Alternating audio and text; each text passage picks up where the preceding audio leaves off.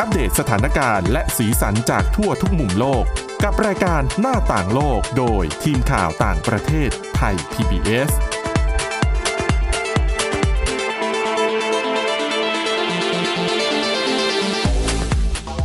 สวัสดีค่ะคุณผู้ฟังขอต้อนรับเข้าสู่รายการหน้าต่างโลกค่ะ แน่นอนนะคะว่าวันนี้เราคงจะต้องมาพูดจนถึงเรื่องราวของสมเด็จพระราชินีนาถเอลิซาเบธที่ 2 ที่เสด็จสวรรคตเมื่อสัปดาห์ที่ผ่านมานะคะอ่ะสำหรับวันนี้เดี๋ยวเราจะมาพูดคุยกันนะคะพบกับคุณชลันทรโยธาสมุทรและดิฉันสวรักษ์จากวิวัฒนากุลค่ะ สวัสดีค่ะ ก็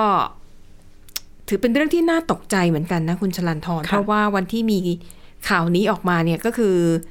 ทางสื่อของอังกฤษโดยเฉพาะ BBC ค่ะ คือประกาศข่าวประมาณว่า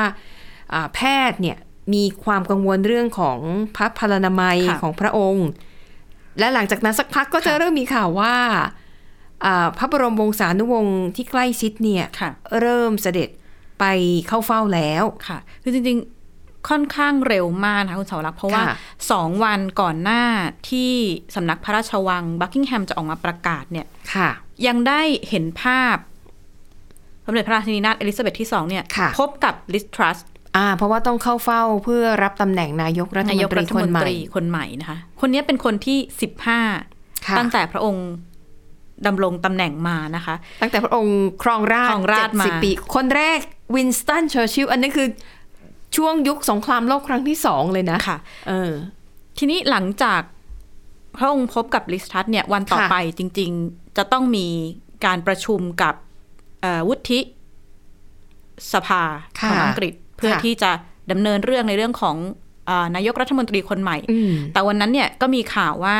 จากคณะแพทย์ก็ไม่ ค่ะ แนะนำให้ทรง ปฏิบัติ ปฏิบัติ พระราช ภารกิจ กิจ เพราะว่า อืม ก็แจ้งว่าเอ่อ ทรงมี พระอากาศอ่อนแออา พระพลานามัยมีปัญหา แล้วก็แล้วก็แนะนำให้พักผ่อน ค่ะ แล้วก็จากนั้นสองวัน ค่ะ ช่วงเที่ยงเที่ยงของอังกฤษ ก็ประมาณสักหกโมงเรา อ่าใช่ใช่หกโมง ค่ะ เย็นเมืองไทยค่ะ ก็ได้เห็นแถลงการณ์ของสำนัก ค่ะ พระราชวัง ซึ่งถ้าหลาย ๆ คนได้ติดตาม BBC ทุกคนก็จะดูกังวล เพราะว่า ค่ะ สำนักพระราชวังก็ไม่เคยออกแถลงการณ์ที่มี ค่ะ ที่มีเนื้อหาประมาณ ก็ นี้ แม้จะไม่ได้ในเวลานั้นนะคะ ค่ะ แม้จะไม่มีการพูดออกมาตรงๆว่าเกิดอะไรขึ้น แต่ดูจากความเคลื่อนไหวการออกแถลงการณ์ของสำนักพระราชวังการที่ให้พระบรมวงศานุวงศ์ใกล้ชิดเข้าเฝ้าเนี่ย ก็คือสื่อค่อนข้างชัดแล้วแหละนะคะ แล้วหลังจากนั้นประมาณ 6 ชั่วโมง คือเที่ยงคืนครึ่งตามเวลาในเมืองไทยดิฉันจำแม่น ถ้าทุ่มกว่า ค่ะ ๆดิฉันใกล้ใกล้ปิดรายการพอดีนะคะตอน ค่ะ ตอนตอน ยังทำงานอยู่ใช่ไหม ยังทำงานอยู่แล้วก็อ่ะดูดูภาพสดของ ทำ BBC ไปด้วย BBC ของสำนักพระราชวังที่อังกฤษแล้วเริ่มมีการ close up ธง ค่ะ บนพระราชวังพักกิงแฮมดูการแต่งตัวของนักข่าวที่ไปในพื้นที่ อืม กับ อืม สูตรดำไทยดำกัน ค่ะ แล้ว แต่ว่ายังไม่ได้มีแถลงการออกมาจนกระทั่ง6โมง31 นาที ค่ะ ของเวลาที่อังกฤษนะคะ ก็จะเป็นวันที่ 8 ของอังกฤษ แต่ว่าเป็นวันที่ 9 ก็คือเที่ยงคืน อืม 31 นาทีในไทย ในไทย ค่ะ ค่ะ ก็มีแถลงการออกมา ก็ ว่า ก็ถือว่า ค่ะ เร็วนะคะ แต่ว่าคือในอังกฤษเนี่ยเขามีการเตรียมแผนการรับมือสำหรับเหตุการณ์แบบนี้ไว้อยู่แล้วนะคะเพราะเขาถือว่าการสวรรคตของประมุขของประเทศเนี่ยส่งผลกระทบอย่างมากต่อประเทศอังกฤษแน่นอนอาจจะรวมถึงเศรษฐกิจด้วย จึงต้องมีการทำแผนการรองรับไว้ซึ่ง ก็เลยทำให้หลายคนนะ ค่ะ พอเดาได้ว่าจะเกิดอะไรขึ้นเพราะว่าทุกอย่าง ค่ะ เป็นไปตามสเต็ปที่วางไว้นะคะ แล้วก็มีเกร็ดเล็กเกร็ดน้อยว่าหลาย ค่ะ ๆคนจะบอกว่าเอ๊ะเกี่ยวอะไรกับลอนดอนบริดจ์ อืม เพราะว่าในในสื่อต่างประเทศเนี่ย ค่ะ จะใช้คำว่า London Bridge is down ค่ะ ก็คือหมายถึงว่าสะพานลอนดอนเนี่ย ถล่มลงมาแล้ว ถพังแล้ว ซึ่งอันเนี้ยเป็นเป็นรหัส อ่าใช่ เป็นรหัสในการเรียกปฏิบัติการ แผนดำเนินการเมื่อสมเด็จพระราชินีนาถเอลิซาเบธที่สองสวรรคต ค่ะ ก็จะได้เห็นภาพ อืม ธงจุดการจุด ก็จะมีการเตรียมความพร้อม ต่างๆ สื่อต่างๆ ก็จะต้องทำเป็นพระพระพระอัตชีวประวัติเนี่ย ค่ะ คือเตรียมไว้นะคะอ่ะก็แน่นอนนะคะ สิ้นรัชสมัยไปแล้วนะคะ แต่ว่าเรื่องราวของพระองค์นี่มีความน่าสนใจหลายประการนะคะ ข้อแรกคือ ทรงเป็นองค์ประมุขที่ครองราชยาวนานที่สุดของสหราชอาณาจักรก็คือ 70 ปี 70 ปีค่ะ แล้วเพิ่งจะครบไปเมื่อเดือนช่วงต้นเดือนต้นปีที่ผ่านมาเองนะ ใช่ค่ะ นะคะ จะได้เห็นภาพ ใช่ ในชุดสีเขียวดูสดใส สี เลย ฟ้า นะคะ ไม่ใช่เหรอคุณสีฟ้า ใช่ ดิฉัน สีฟ้า ไม่รู้สีฟ้าแล้วก็เสด็จออกนะสีหบัญชร ค่ะ แต่แต่ก็ดูดูภาพแล้วพระองค์ก็ทรง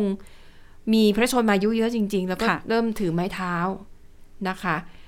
อ่ะแต่ว่าเรื่องราวของพระองค์ต้องบอกเลยว่าน่าสนใจถึงขั้นที่ถูกนำไปสร้าง ทั้งทั้งเป็นภาพยนตร์ทั้ง ค่ะ เป็นซีรีส์หลายต่อหลายตอนมากนะคะดิฉันเป็นหนึ่งในคนที่คือดูซีรีส์เนี่ยจบที่เขานำเสนอนะตอนเนี้ยคือดูจบแล้ว ก็เลยทำให้แบบ ค่ะ มีความเข้าใจเรื่องราวของราชวงศ์อังกฤษได้ได้ง่าย ค่ะ มากขึ้น เพราะถ้าให้อ่านจริง ๆ เนี่ย ค่อนข้างยากเพราะว่าด้วยความที่เป็นราชาศัพท์ด้วย ค่ะ แล้วก็อาจจะดูแล้วจะงง ๆ หน่อยนะคะ เดี๋ยวจะให้คุณชลันทรนะคะเล่า เรียกว่าประวัติของพระองค์ ค่ะ ซึ่งมีความน่าสนใจ ซึ่งจริง ๆ เนี่ย พระองค์ไม่ควรจะได้เป็นประมุขของอังกฤษด้วยซ้ำ ใช่ก็เอ่อพระองค์ประสูติเมื่อวันที่ 21 เมษายนนะคะ96 ปีที่แล้วปี 1926 ค่ะ เอ่อตอนนั้นเนี่ย ทรงพระยศเป็นเจ้าหญิงเอลิซาเบธอเล็กซานดราแมรี่วินเซอร์ ค่ะ เอ่อถ้าเล่าขอเล่าเป็นภาษาเราๆแล้วกันนะคะ อ่า ภาษา เพราะว่าไม่แน่ใจเกรงว่าจะใช้ราชาศัพท์ไม่ถูกต้อง ค่ะ ซึ่งพระบิดาของพระองค์เนี่ย เป็นน้องชายของพระเจ้าเอ็ดเวิร์ดที่ อืม 8 เป็นลูกของพระเจ้าจอร์จที่ 5 ปู่ปู่ ค่ะ ของพระองค์นะคะ ซึ่งตามลำดับชั้นเนี่ย ของการสืบราชวงศ์เนี่ย ค่ะ ก็จะเป็นพระเจ้าเอ็ดเวิร์ดที่ ก็ 8 คือ ที่เป็ลุนง ลุงจะเป็น ลุงก็ อั ต้อน ง ดับ เป็ อันดับ กษัตริย์ หนึ่ง ค่ะ ของลำดับการเป็นกษัตริย์ ซึ่ง ค่ะ พอไป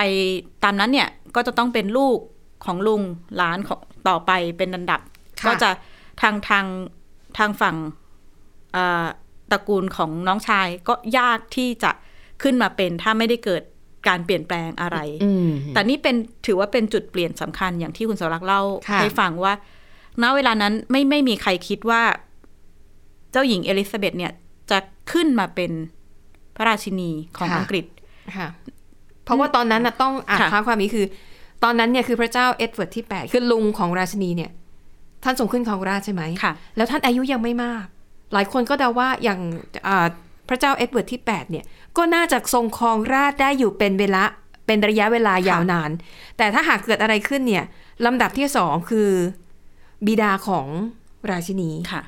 ซึ่งพระบิดาเนี่ยคือในเวลาต่อมาเป็นพระเจ้าจอร์จที่หก ค่ะ ก็ต่อให้ท่านขึ้นมาเป็นท่านก็น่าจะใช้เวลานาน ค่ะ ในการครองราชย์ซึ่งตอนนั้นเนี่ย ราชินีอังกฤษคือควีนเนี่ยนะคะ ก็ทรงคิดว่า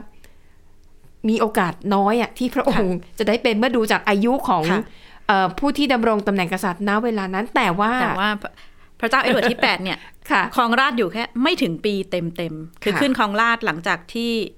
พระบิดาของพระองค์สวรรคต ค่ะ ก็ขึ้นครองราชย์ไป ไม่ถึงปีแล้วก็สละราชบัลลังก์และ อันนี้เป็นข่าวฮือฮาแล้วก็ ค่ะ ถือเป็นตำนานของโลก เพราะว่า เลือกความรักกับ ค่ะ บัลลังก์นะคะ ค่ะ เป็นประเด็นที่หลาย ๆ คนสนใจ เพราะว่าทรงเลือกที่จะไปแต่งงานกับวอลลิสวาฟิลซิมสัน อืม คนนี้เนี่ยเป็นสามัญชนชาวอเมริกัน ผ่านการหย่าร้างมาแล้วสองครั้ง ค่ะ ซึ่งตามหลักศาสนาจักรของอังกฤษเนี่ย ก็จะห้ามคนที่หย่าร้างแต่งงานตราบเท่าที่อดีตคู่แต่งงานยังมีชีวิตอยู่ ไม่ได้เด็ดขาด ในตอนนั้นถือว่าเป็นเรื่องต้องห้าม ค่ะ อืม เพราะฉะนั้นในฐานะกษัตริย์เนี่ย พระเจ้าเอ็ดเวิร์ดที่ 8 ก็ตอนนั้นถูกบีบบังคับเลยให้เลือกระหว่างความรักกับราชบัลลังก์ แล้วคุณวอลลิสซิมสันเนี่ยไม่ใช่แค่เป็นม่ายผ่านการหย่าร้างนะ เธอยังเป็นชาวอเมริกัน ค่ะ เธอไม่ใช่อังกฤษคือ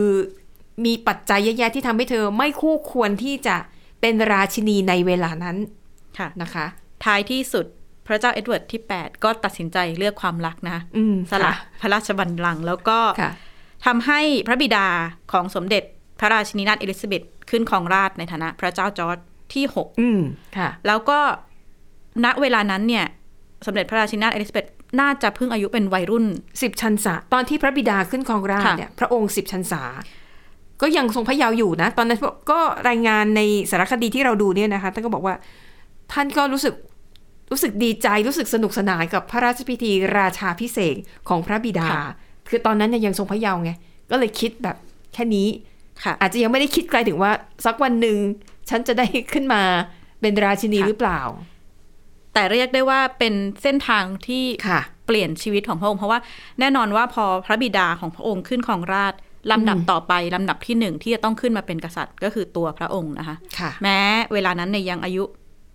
สิบชันษาเนี่ย ค่ะ แต่พระองค์ก็จะถือว่าเป็นผู้สืบราชบัลลังก์อันดับที่หนึ่ง ยังไงก็ต้องเตรียมพระองค์ไว้เพื่ ค่ะ อเสด็จขึ้นครองราชย์แม้ว่าในตอนนั้นจะไม่รู้ว่าเมื่อไหร่ แต่หลาย ค่ะ คนคิดว่าคืออีกนานแหละเพราะตอนนั้น พระเจ้าจอร์จที่หกก็ถือว่าอายุพระชนมายุไม่เยอะมากนะคะอืม แล้วก็ในเวลานั้นเนี่ย โลกอยู่ในช่วงวุ่นวายเลย ค่ะ ปะทุของสงครามโลกครั้งที่หนึ่ง ค่ะ ต่างๆนะคะ สถานการณ์ราชวงศ์ก็เคร่งเครียดเนาะสถานการณ์การเมืองโลกณเวลานั้น เพราะว่าตอนนั้นอังกฤษเป็นฝ่ายสัมพันธมิตร ค่ะ แล้วก็อังกฤษเนี่ยเข้าร่วมสงครามแล้วนะอืม ค่ะ ก็แต่หลังจากสงครามเสร็จสิ้นก็ราชวงศ์ก็พยายามเข้าไปมีส่วนสนับสนุนช่วยเหลือ สถานการณ์ในประเทศค่อนข้างมากนะคะ แล้วก็ตัวพระองค์เองเนี่ย อันนี้มีเรื่องเกล็ดเล็กเกล็ดน้อยความรักคือพบรักกับ อ่า เจ้าชา เจ้าย ชาย ฟิ ฟิ ลิป ลิป ค่ะ โดยจริงๆพบรัก ดิฉันก็ไปอ่านแล้วดิฉันก็งงนะคะ พบรักในปีเมื่อพระยนต์สิบสามพรรษา ค่ะ สิบสามชันษานะคะปี ค่ะ หนึ่งพันเก้าร้อยสามสิบเก้าขณะนั้นเนี่ย มีพระยศเป็นเจ้าหญิงเอลิซาเบธก็ ค่ะ ได้ตามเสด็จพระบิดา อืม ไปเยือนวิทยาลัยณราชนาวีที่ดัตมัสนะคะ ก็คือ ค่ะ ตอนนั้นเนี่ย มีนักเรียนในเรือ เป็นเสด็จนำทอดพระเนตร อืมค่ะ ดูงานในมหาวิทยาลัยโดยรอบคนนั้นก็คือเจ้าชายฟิลิป ค่ะ แห่งกรีซนะคะ อืม ก็เป็นอีกคนที่เป็นต่างชาติ ก็เป็นต่างชาติเช่นเดียวกัน หมือนะคะ ค่ะ ทีนี้ และระหว่างนั้นเนี่ย ก็เกิดสงครามโลกครั้งที่สอง เจ้าหญิงเอลิซาเบธเองก็ก็ได้สัมผัสชีวิต นอกรั้วนอกวัง ค่ะ ความยากลำบากของพลเมืองอังกฤษในช่วงสงคราม แล้วก็ได้ทรงอาสาเข้าร่วมเป็นหน่วยรับใช้ดินแดนพิเศษหรือ ATS นะคะ ค่ะ ได้เรียนรู้การขับรถแล้วก็การเป็นช่างยนต์ อืม แล้วก็ทำหน้าที่ช่างซ่อมบำรุง ค่ะ แล้วก็บำรุงรถบรรทุกต่างๆนะคะ ทีนี้พอหลังสงครามโลกครั้งที่สองเนี่ย 20 พฤศจิกายน 1947 ถ้าหลายๆ คนได้ติดตามได้เห็นภาพการอภิเษกสมรส ค่ะ ขนาดใหญ่เลยที่วิหารเวสต์มินสเตอร์นะคะ แต่ว่าก่อนจะสมรสเนี่ย ตอนแรกก็มีเสียงคัดค้าน อย่าง ก็ ที่บอก ต่างชาติไง ต่างชาติ ตอนที่เป็นต่าง มีเสียงคัดค้า ชติ น ค่ะ พอสมควรแต่ว่าท้ายที่สุดก็ทรงได้รับพระราชานุญาต ใช่ พิเศษสมรสนะคะ แล้วก็พระสวามีเนี่ยเจ้าชายฟิลิปก็ได้รับสถาปนาเป็นดยุกแห่งเอเดนบระ ใช่ ซึ่งประเด็นเรื่องความรักของทั้งสองพระองค์นี้ถ้าเราได้ไปไปดูตามที่เขานำเสนอนะคะ ก็ต้องฝ่าฟันเยอะพอสมควร ด้วยความที่เจ้าชายฟิลิปเนี่ยคือถือว่าเป็นต่างชาติ แล้วก็จะต้องมีช่วงเวลาห่างกัน คือจะ ค่ะ คือจริงๆเนี่ยเจ้าหญิงอลิซาเบธณเวลานั้นเนี่ยคือทรงต้องการที่จะแบบเข้าพิธีแต่งงานโดยเร็วอะนะก็ด้วยแหมความรัก ความรัก เออนะแต่ว่าถ้าอยากจะแต่งเนี่ยอ่ะทางสำนักพระราชวังก็มีการหารือกันนะ ค่ะ ว่าจะหาทางออกอย่างไรก็คือต้องมีการเว้นช่องว่างของเวลาไว้ ค่ะ ระยะเวลาหนึ่ง แล้วก็ส่วนของเจ้าชายฟิลิปเองก็มีปัญหาเหมือนกันนะคะ เพราะว่าด้วยความที่เป็นผู้ชายแล้วก็ก็คือมีเชื้อสายของชนชั้นสูง อืม เวลาที่แต่งเข้ามาเนี่ยก็อยากจะให้มีพระนาม ค่ะ นำหน้าที่ที่ที่มีคำจากชนจากตระกูลของพระองค์เนี่ย ค่ะ อยู่ในพระนามด้วย แต่ในที่สุดก็ไม่สำเร็จนะคะ ทาง ค่ะ สำนักพระราชวังยืนกลานว่า ถ้าเจ้าชายฟิลิปจะแต่งงานแล้วก็มาเป็นพระสวามีเนี่ยก็จะต้องปฏิบัติตามหลักเกณฑ์ของสำนักพระราชวังอังกฤษ ค่ะ อืม แล้วก็หลังจากแต่งงาน ค่ะ หนึ่งปีนะคะ ก็ให้กำเนิดพระโอรสก็คือเจ้าเจ้าชายชาร์ลส์พระยศในขณะนั้น ซึ่งตอนนี้ ค่ะ เอ่อพระยศเป็นกษัตริย์ชาร์ลส์ที่สาม อืม ซึ่งซึ่งมีผลทันทีตาม โดยอัตโนมัติ โดยอัตโนมัตินะคะ ค่ะ เราจะได้เห็นภาพ เมื่อวันที่ดิฉันดูอยู่ลิสทรัสก็ออกมาแถลงความเสียใจต่างๆ แล้วก็ก่อนจะจบด้วยประโยคว่า God save the king อืมเปลี่ยนจาก The Queen เป็น The ค่ะ King ค่ะ ก็ อืม ให้กำเนิดสองสองพระองค์คือเจ้าชายชาร์ลส์กับอ่าเจ้าหญิงแอน ค่ะ ค่ะ ทีนี้ ณ เวลานั้นก็ยังทรงพระยศเป็น เป็น อ่าเจ้าหญิงอยู่ ค่ะ แล้วก็แม้แม้จะเวลานั้นเนี่ยยี่สิบกว่าๆก็คงทรง เตรียมตัวเตรียมใจแล้วแหละว่า สักวันหนึ่ง ยังไง ก็ จะต้อง า ขึ้นมาดำรงตำแหน่ง ค่ะ แทนเพราะว่าเวลานั้นเนี่ย พระบิดาของพระองค์ก็เอ่อสประชวรค่อนข้างค่อนข้างเยอะ แต่ว่า หลาย ๆ คนก็ไม่ได้คิดว่าสถานการณ์จะเกิดขึ้นเร็ว แล้วก็ทรงจะต้องขึ้นดำรงตำแหน่งเร็วขนาดนี้นะคะ เพราะว่า ในตอนนั้นนะคะพระเจ้าจอร์จที่หกเนี่ยคือทรงประชวรด้วยโรคมะเร็งในปอด ค่ะ นะคะแล้วก็ก็อาการแย่ลงตามลำดับ ซึ่งเจ้าหญิงมาร์กาเร็ตเอ้ยขออภัย เจ้าหญิงอลิซาเบธในเวลานั้นน่ะก็เริ่มจะเห็นแล้วล่ะเข้าลางแล้วว่า ค่ะ คงคงจะต้องนับถอยหลังแล้วนะคะ แต่ที่น่า เรียกว่าน่าสนใจคือตอนที่พระบิดา พระราชบิดาสวรรคตเนี่ย ค่ะ ตอนนั้นเจ้าหญิงอลิซาเบธไม่ได้อยู่ในอังกฤษนะ ใช่ เพราะว่าทรงไปเสด็จเยือนประเทศในเครือจักรภพนะคะ ในปี ค่ะ 1952 อยู่ที่เคนยา แต่ที่น่าสนใจกว่านั้นคือมี ค่ะ ความพยายามเปรียบเทียบว่าในช่วงเวลาที่พระบิดาสวรรคตเนี่ย พระองค์ทรงอยู่ที่ไหน มีข้อมูลนะคะว่าเออนอกจากพำนักที่เคนยาเนี่ย ณ เวลานั้นก็ก็บอกว่าพระองค์ทรงอยู่บนบ้านต้นไม้ในเคนยาเลยทีเดียวกำลังดูสัตว กำลังส่อง ส่อ สาง ด สัตว์ ค่ะ ต่างๆนะคะ ก็เป็นเกร็ดที่น่าสนใจนะคะ ก็แล้วก็ณเวลานั้นพอประกาศปุ๊บ ค่ะ ก็คงต้องขึ้นดำรงตำแหน่งเป็นกษัตริย์ ทัน ของ ที อังกฤษทันทีใน อืม วัย 26 ถ้าที่ฉันจำไม่ผิดนะคะ ค่ะ แล้วก็กลับมาหลังจากนั้นก็ส่งเดินทางกลับมาที่อังกฤษ แล้วก็มีพระราชพิธีบรมราชาพิเศษกในประมาณเดือนมิถุนายนนะคะปี 1953 ค่ะ นี่เป็นครั้งแรกที่มีการถ่ายทอด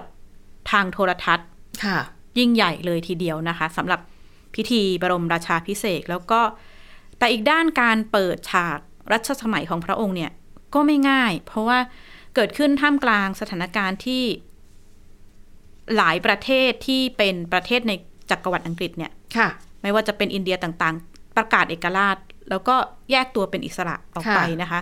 ก็จะเหลือเพียงการความเป็นสมาชิกในเครือจักรภพที่ยังเรียกได้ว่ายังเชื่อม อืม สัมพันธ์อดีตประเทศอาณานิคมเข้าด้วยกันนะคะ ค่ะ นี่ก็เป็นสถานการณ์นอกประเทศ ขนาดที่ในประเทศเองเนี่ยหลังจากทรงขึ้นครองราชย์ก็ก็เจอปัญหาหลายๆด้าน โอ้โห ไม่ว่าจะเป็น ค่ะ เรื่องเรื่องการเมืองอย่างเมื่อกี้เราคุยว่า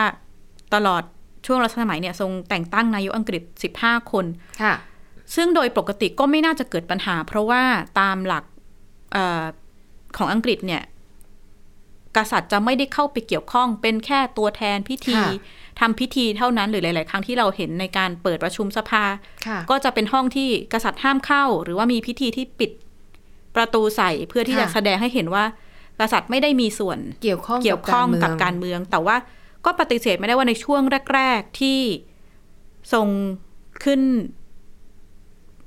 เอ่อ ขึ้นของราช ขึ้นครองราชย์ในช่วงแรก ๆ เนี่ยค่ะ ต้นรัชสมัยเองเนี่ย มีกรณีที่พรรคอนุรักษ์นิยมเองเนี่ยเอ่อมีกระบวนการเลือกเลือกเลือกสรรผู้นำที่อาจจะไม่ไม่แน่นอนดูไม่โปร่งใสนัก ค่ะ แล้วให้เกิดคำถามความขัดแย้งวุ่นวายมากขึ้น แต่ว่าณเวลานั้น พระองค์เองก็ทรงต้องตั้งต้องแต่งตั้งนายกรัฐมนตรี ค่ะ นะคะ อย่างกรณีของฮาโรแม็กมิลเลนณเวลานั้นที่มีการเลือกสรรมาอย่างเกิดข้อสงสัยแต่สก็ทรงจะต้องแต่งตั้งก็เลยเกิดประเด็นคำถาม ค่ะ ต่างๆ ตามมามากมายนะคะ แล้วก็นอกจากประเด็นการเมือง ก็เจอคำวิจารณ์วิพากษ์วิจารณ์จาก ค่ะ สังคมมากขึ้นว่า การมีธรรมเนียมเก่า การมีความเป็นชนชั้นสูงมากเกินไปของราชวงศ์เนี่ย มันยังเหมาะสมอยู่ไหมในสถานการณ์ที่โลกเปลี่ยนแปลงไปอย่างรวดเร็วนะคะ ก็เลยได้เห็นการปรับเปลี่ยนหลาย ๆ อย่าง ใน ค่ะ ช่วงรัชสมัยของพระองค์ไม่ว่าจะเป็น ยกเลิกเอ่อพิธีที่ให้หญิงสาวที่มีตระกูลสูงเนี่ย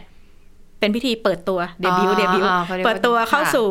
วง สังคม วสังชั้นสูง หรือว่าเดบิวตองก็จะมี ค่ะ แบบแนะนำตัวอะไรอย่างเงี้ยท่านก็ยกเลิกไปในรัชสมัยของพระองค์ หรือว่า